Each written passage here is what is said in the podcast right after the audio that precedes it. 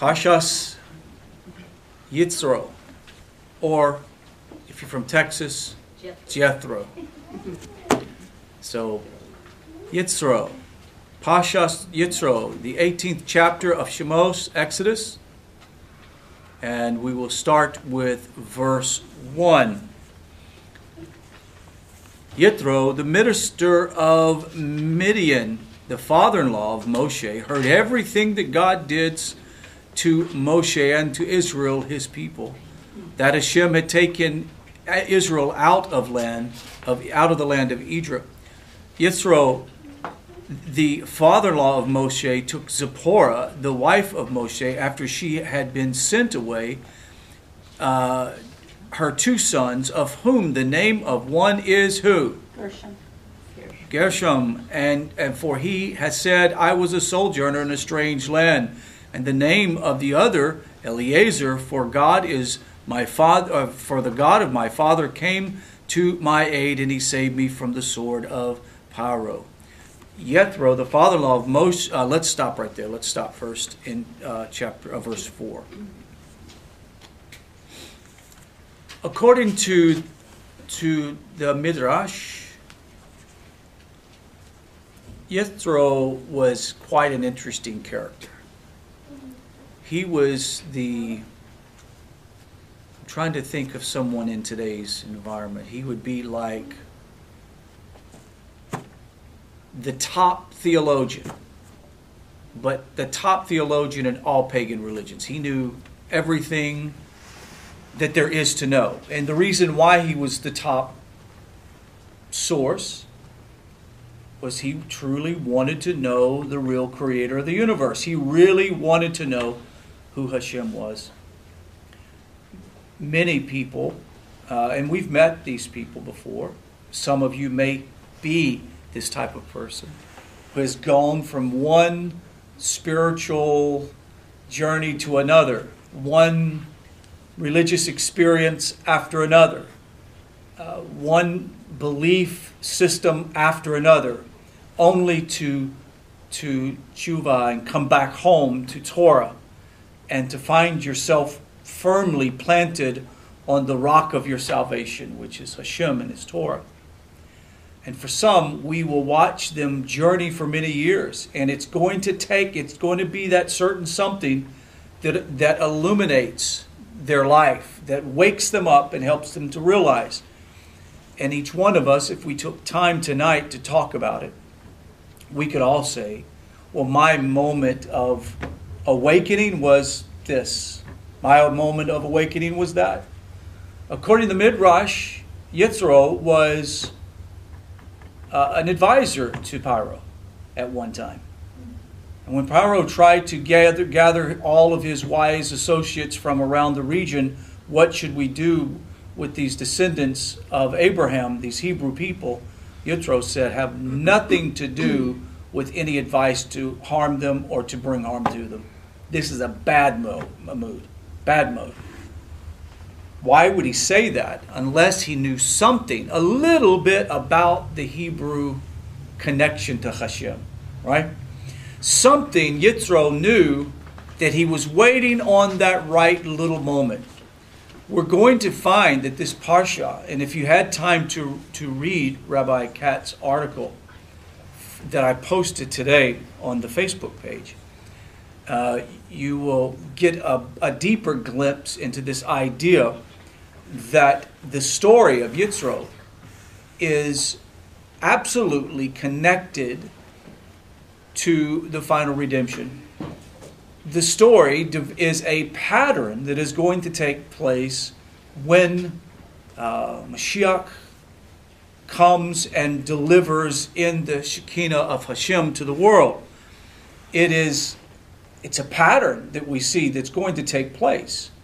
And we know from what the prophets have said that in the end of age, in that day, that ten men will come from the nations, or ten from every nation, and grab a hold of the tzitzit of a Jew and say, Take me to Mount Zion and show us your God.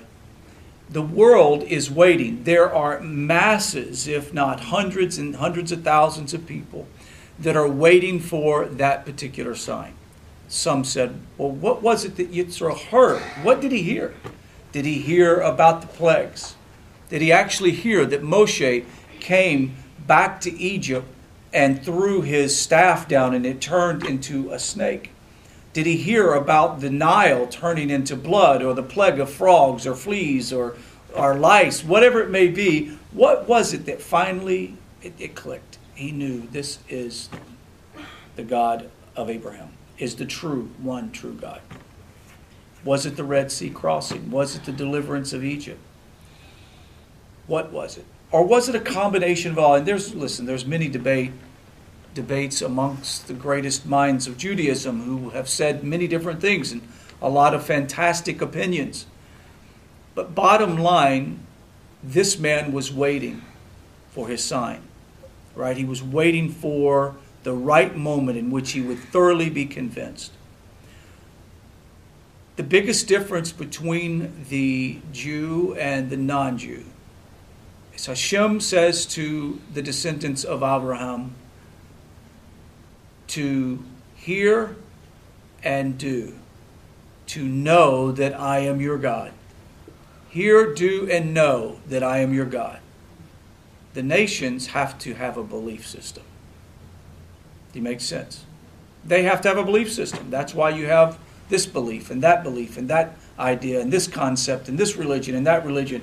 And in reality, God never asked you to do more than to trust Him and to, to know His Torah and know His Word and to know that He is God. And what the nations are looking for is the answer.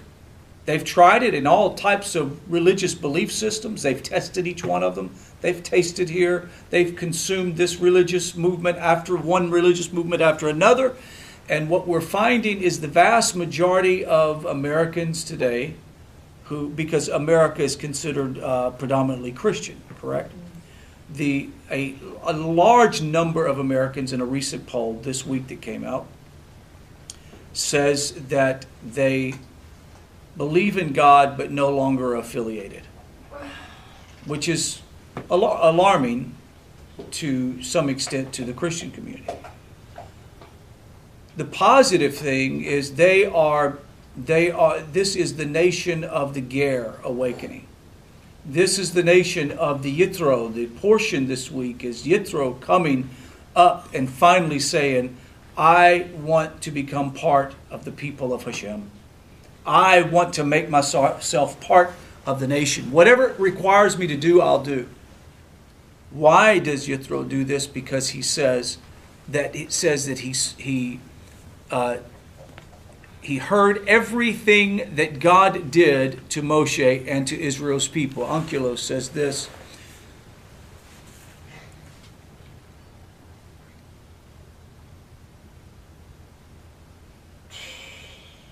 Onkelos says the same thing. I thought I had wording was different. So he hears everything. He takes Zipporah. Why was Zipporah and and her two sons with her father? Because he away. Had sent them away. Why did he send them away? They didn't need. He didn't need his children, his wife, to have to go through all this stuff. So he sent them back to be with the father-in-law. Obviously, the father-in-law being a and, and according to Midrash, he was a a priest. He was a priest, meaning this guy was like the high Kohen Gadol of of pagan religions. He was the great advisor. He knew everything about my, um, uh, religions of the time, but there was something missing. There was a key ingredient. What was it? Torah. So Yitro shows up with Gershom and his other son Eliezer, Moshe's two sons. Um, which I find it interesting. The root word of Gershom obviously means the Ger. So, this idea that Moshe was a stranger in a foreign land, meaning that he still maintained his Hebrew identity in a, a foreign land. There's also this idea that that's what makes a person a ger when they are then adopting themselves to the law of Hashem and they are converting their soul and mind and body to Torah they then become also a ger in their world. Does that make sense? They become a stranger in their uh, in a strange land or, or a sojourner in a strange land. Next, Yithro, the father-in-law of Moshe, came t- with his sons and wife to the wilderness where he was encamped. Now, we're going to have this scene, and it's going to break historically in the time frame here. It's real important to know this.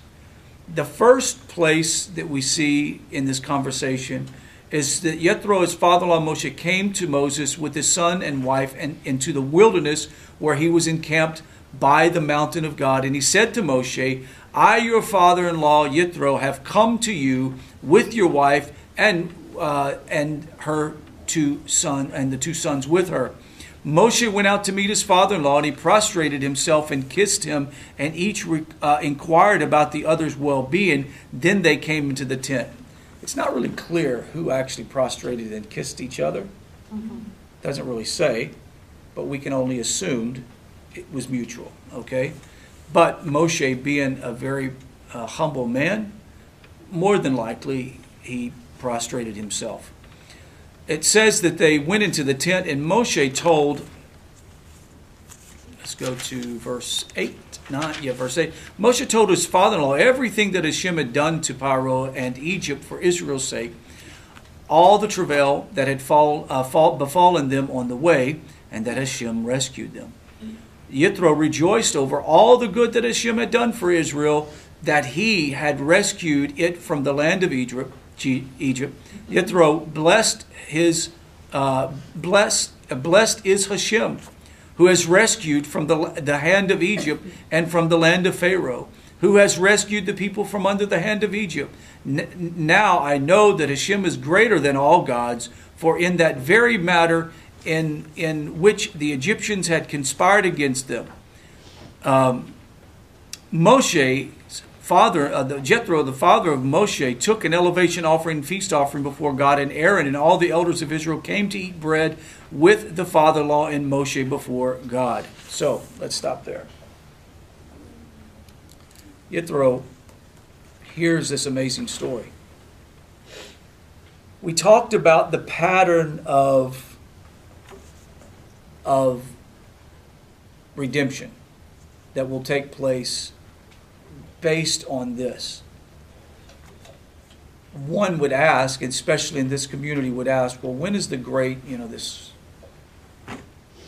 when, what's the sign? You Remember we talked about the sign of redemption and we talked about when the children of Israel came across the Red Sea, they pointed their finger and said, there, that is our God what is the sign? Is the sign in the water? Is it in the dry land?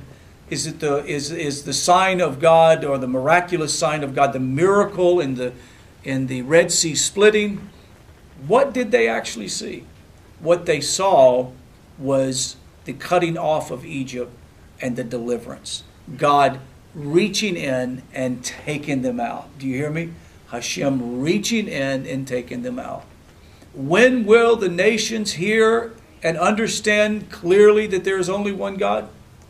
When they see God deliver Israel once again in the end of days. They're going to see it. It's all, all through the prophets talk about the day in which the nations will stand, in my translation, gobsmacked at how God has delivered Israel. Already, I think that we're living in a day in which people have just gotten sort of comfortable with the idea, but if you just think hmm. Of prior to 1958, most Christians had fully developed the theology that they were the new Israel. Why? Because there was no Israel. There was no Israel. Mm-hmm. And the idea of a state of Israel being birthed again would be like impossible, right? It's just it's not going to happen. There's not a state of Israel. It's just not going to happen. And right before our very eyes, in a single day, right. Israel is born. A single day. And isn't that what the Bible says? Yeah. Absolutely, what the Bible says. Yeah. Listen, the reason why that we're all in this room and we are convinced, just like Moshe and the children of Israel and Yithro was convinced, Yithro wasn't there. He didn't see. He heard. That is the difference. The descendants of Abraham see. They see. The nations will hear and they will begin to convert their heart. What is it that they heard? They heard, he heard Moshe explain the report. What is going to bring the nations in the end of days is when they begin to hear and process how Israel once again has been saved and the prophet's words are coming true. Why do you think in, in this century, the 21st century, are we seeing such a grand awakening of people coming to Torah that are not Jews? Mm-hmm. Why? Because you have heard your entire life this story. You've seen it played out on TV. You've watched it in the news. You've heard of the Six Day War. You've heard of Yom Kippur War. You've heard of how over and over there has been this, this national or international agenda to divide the state of Israel, and yet Israel continues to march forward. it continues to develop as a state, excuse me. Hashem. Against all odds. Against all odds, continue. Why are we convinced in this room? Because every time we turn around, we discover that there is un, undeniable evidence that the Torah is the Torah of Moshe given to him by Hashem. It was not given to him by anything in society. It wasn't given to him by the political process that he came out of. It wasn't given to him by the people and their vote. It was given to him because Moshe ascended into the mountain. He ascended. He went into the mountain and received a divine download. How do we know that? There is no other book in human history that is capable of doing what it, is, it has done to prophetically predict with such absolute accuracy as to what would happen with the nation of Israel. Can you imagine? Moshe is standing before the children of Israel before they cross over into the, the uh, into the land, and what does he tell them? He tells them of what is going to befall them. Think about it. And you know what? I am sure at this moment they were so excited about getting their land and having their children and growing farms and vineyards that that probably went in one ear and out the other. No one was paying attention to that. Who would even know? But lo and behold, that very thing took place. That they would go into the land, they would become fat and sated in the in the food that they eat, and they will say, We have all of this because of our what? Mm-hmm. Our own hand. Labor. Our labor. And it isn't long before they have a king and they divide in their kingdoms, and before long they're worshiping false gods or they're worshiping God through their own mm-hmm. system of idolatry. It all, the prophets came along and told them that they would be kicked out of the country. If you do these things, you will be kicked out of the country. And it says, and no one would have ever believed 75, 80 years ago if you would have preached a message or taught a message or if you would have heard a lecture in a university, that all of a sudden Hashem is going to wake up the nation of Israel and give them their home because he's going to fulfill a covenant promise that the prophet Ishayahu, Ezekiel, or uh, Isaiah has, has spoken. They'd all laugh you out of the school, right? But yet the sages and the rabbis continue and their teaching in their yeshivas and continue telling their children that the restoration is coming, that Mashiach is coming, and that redemption is coming. Hold fast, hold the Torah, continue to drive yourself to ascend to higher places, and one day will merit the final redemption. There's always been a handful. Always been a handful. Of, of Jews keeping the Torah. Correct. And, and now comes the time Right. where it's, Right. it's growing more and more. Absolutely. This is the deal. Has it ever been about the masses? No. Never. No. So is that i- there such a thing as a logic? Is this a logical ar- argument? Well, the vast majority of people believe X, Y, Z. No. With the people of Israel at this time, the vast majority of the nations, did they believe anything that Moshe was getting ready to teach? No. Very unique what Moshe was getting to bring down from Sinai.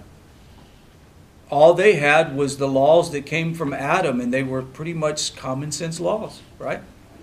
But the idea of this, the idea is this, is that it's always been about a minority that would attach themselves to Hashem. And what in what is going to bring the redemption in the final days is because that minority of people from the time of Abraham forward have constantly walked with Hashem. Think about you, how much of a minority can you get this? Abraham and his wife and his servants. That is a big minority. I mean, there's nobody believed like Abraham besides Shem, right? Melchizedek, Melchizedek.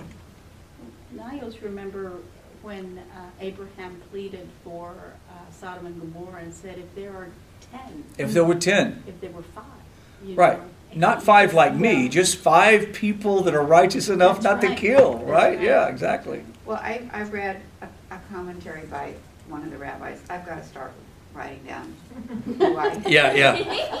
But I thought it was really interesting because it said, well, was Abraham the first righteous man? Well, no, Noah was. Correct. But when, when Hashem told Noah he was going to destroy the world and build an ark, Noah didn't plead. No, not at all. Like Abraham. Right. And I thought, wow, yeah, that's Right. quite insightful. I Well, think the he- only two were Abraham and Moses that pleaded for the people. Right. Well, uh, it says that that Noah was righteous in his generation, Right.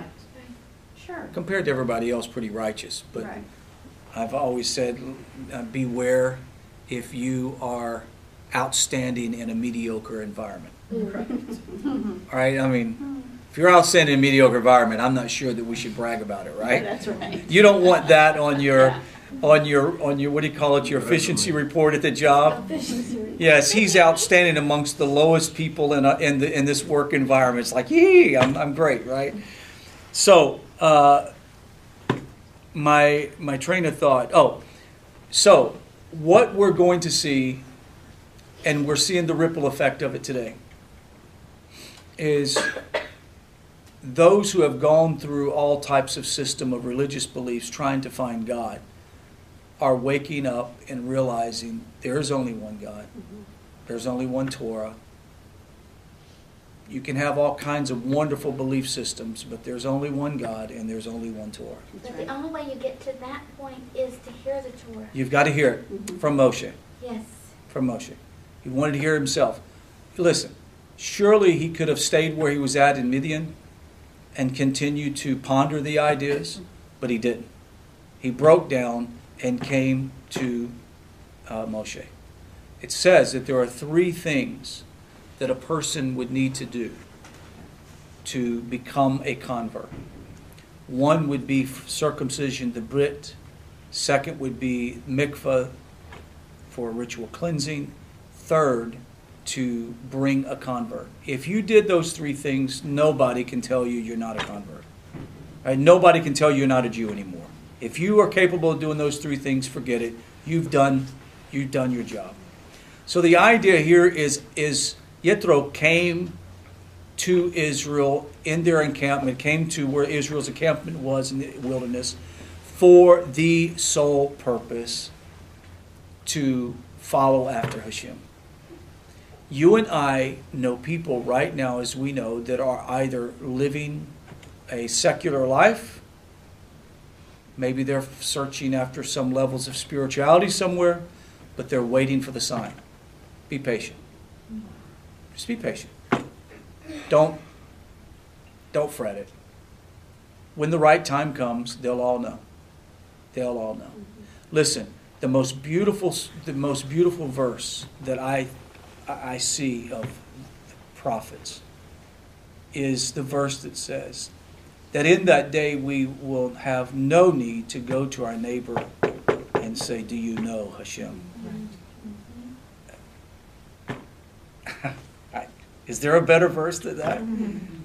I mean, wouldn't you love to be in an environment where everybody knows Hashem like you do? There has been this idea that has floated at one time or another, will Mashiach bring a different Torah or another Torah?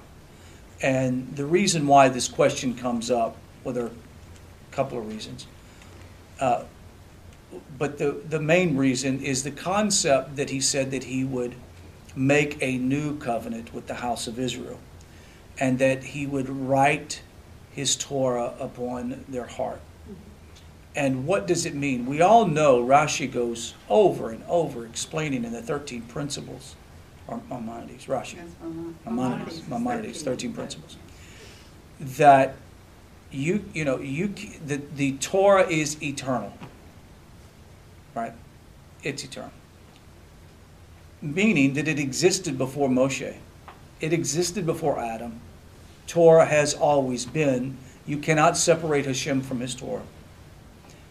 What Adam had to Moshe and passed down through the generations to Shem and to and Yaakov and Abraham, Yaakov and uh, Yitzhak was the the Torah of Hashem.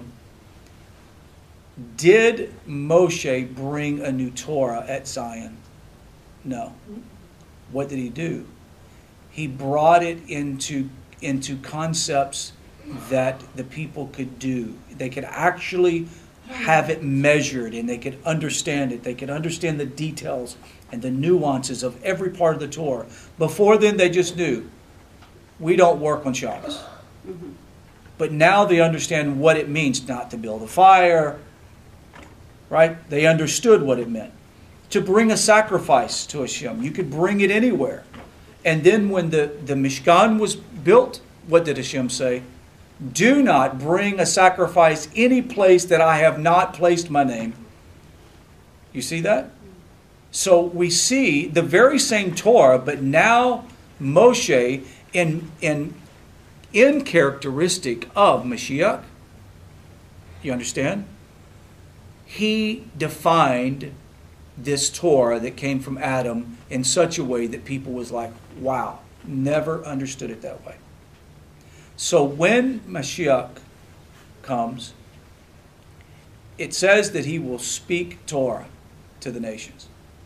And when he speaks Torah to the nations, it will be the same Torah that Moshe had.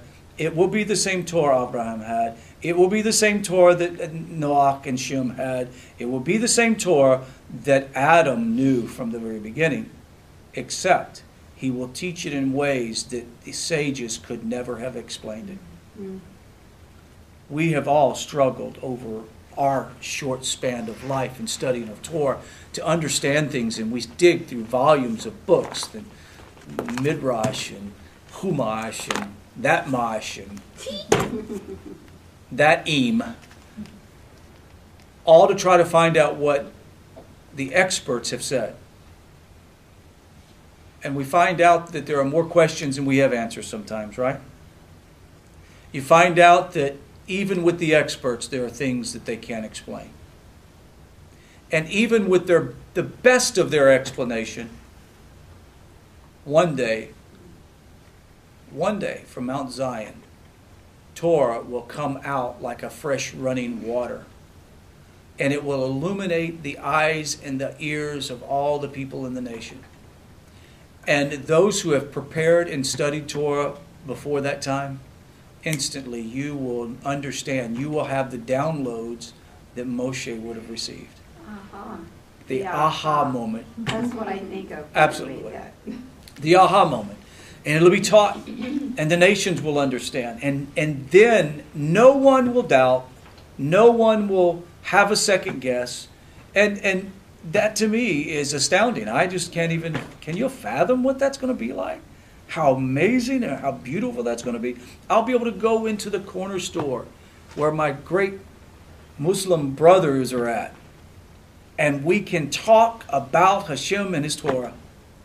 You can say Baruch Hashem. I can say Baruch Hashem, absolutely, and be greeted like that. And everyone will agree. And everyone will agree. You say Amen. Can you imagine what that's going to be like? May it be in our day. Yes. I can't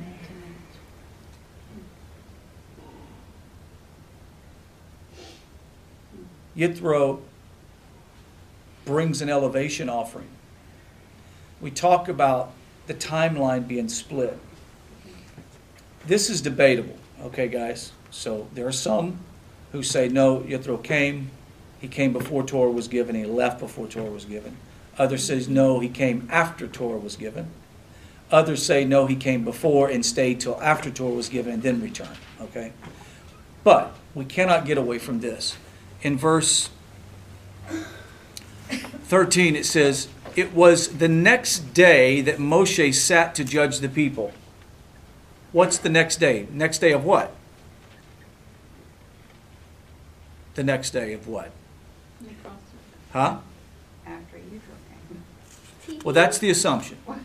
That's what I would think. Right, that's the assumption. But I want you to turn to, hold on.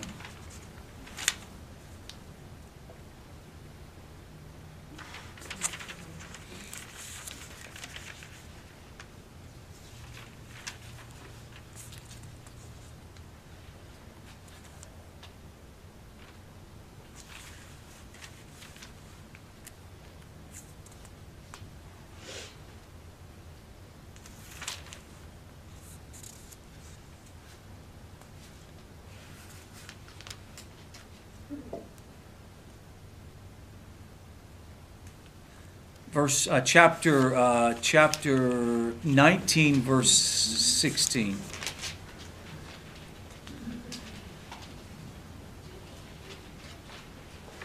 When you, when you see something like this, this points to possibly a- an explanation, okay? I'm not saying definitively, because if the sages can't agree, who, who am I to, to say one way or another? But it says on it was on the next day that Moshe sat to judge the people. Okay, now turn to chapter uh, 19, verse 16, and it says, On the third day it was morning. There was thunder and lightning and heavy cloud on the mountain, and the sound of the shofar was very powerful. And the tired people of the camp which shuddered. Moshe brought forth the camp toward God, and they stood at the bottom of the mountain. All of Sinai was smoke, uh, smoking because Hashem had descended upon it in the fire, and the smoke ascended like the smoke of the furnace.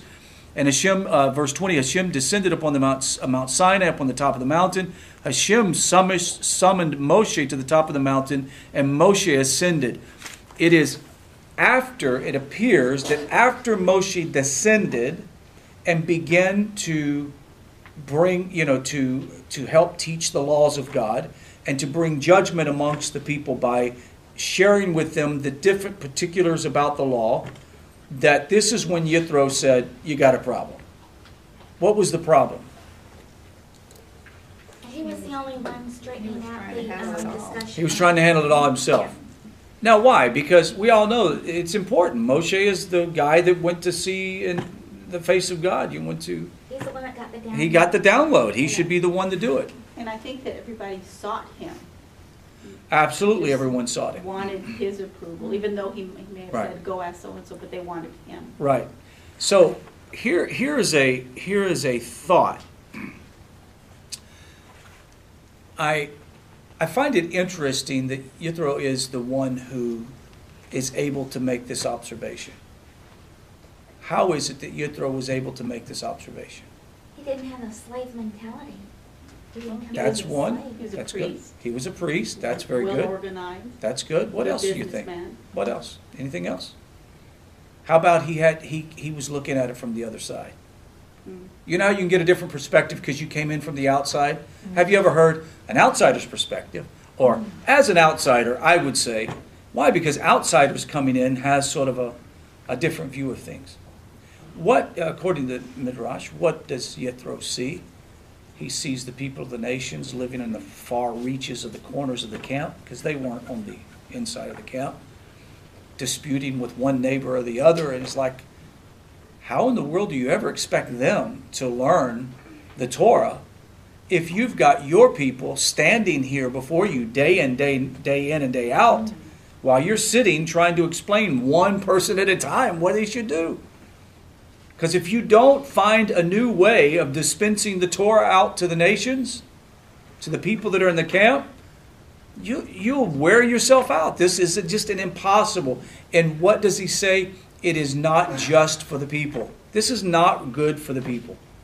This is not a good move. wasn't so much he was concerned about Moshe. Moshe was sitting down. He didn't. He was just sitting down. It was the people standing patiently, lines around the block, trying to get in to see the great rabbi. Right, Moshe Rabbeinu. The fest, the the fresh perspective of Yithro helps to bring about what is known as the extra chapter or the extra portion brought into Torah. Yes, sir. Uh, In Israel and Tiberias, the uh, Druze sect of uh, Islam, Judaism, whatever, kind of mysterious group, uh, they have this, I'll call it a mosque, close to Tiberias, and in there, they claim to have a, a bone of Jethro. Really? Yeah, and uh, men or women do not go in there uh, with sleeves and their head not covered. Really? Right, and also in Tiberias, so they all kind of migrated Right. that part. So there was a well uh, on the Sea of Galilee called the, uh, the Spring of Miriam, Mm-hmm. and uh, uh, supposedly great healings took place at the Spring of Miriam. Right. So when they left, I guess Jordan or where they left, Right. migrated, that there's a whole uh, history of Jethro and Miriam and. Really? That would be interesting to uh, to do a historical study This on this that. is all marble, this, this Right. mosque, it's new, big parking lot. uh, Well, we, we know for sure that uh, Jethro and his descendants were, I mean, they, they became like the Jewish people. Uh, and many of their descendants had close relationship with them for centuries, right? I mean, they were just, it was an amazing relationship that they had with them. So it took an outsider's perspective to find out, to teach Moshe a little, a little view here and there. It took somebody with an outside view. We'll close with this idea.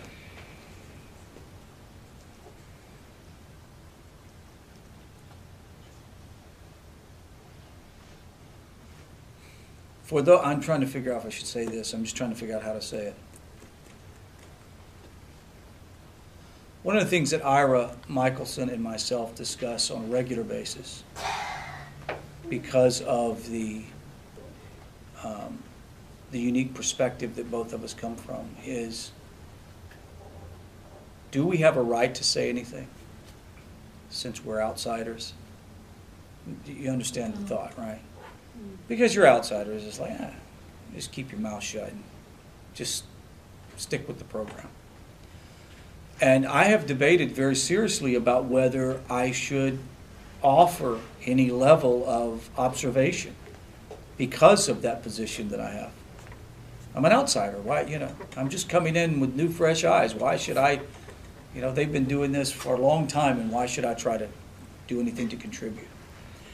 And then I came across this portion, and it hit me like a ton of bricks. There is a responsibility. Now, mind you, Yethro and Moshe had a relationship. So Yethro wasn't coming in telling the king of, he, he called him the king, right? He's the king of your people, right?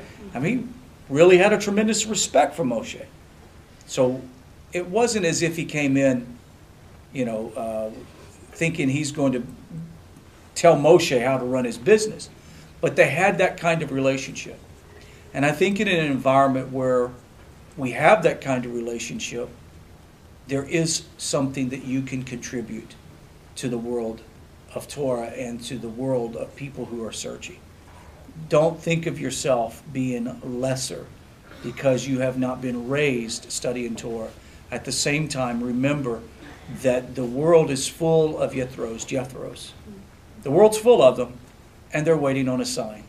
What is the sign that your friend might be looking for? You don't know. What is the sign of your spouse might be looking for? You don't know. But one day they will come to you and they will acknowledge the fact that God has done this work in the life of the Jewish people and in your life. And one day they will turn their heart to Him as well. Amen. Amen. Let's all say shalom. Shalom. We'll see you guys later. Blessings.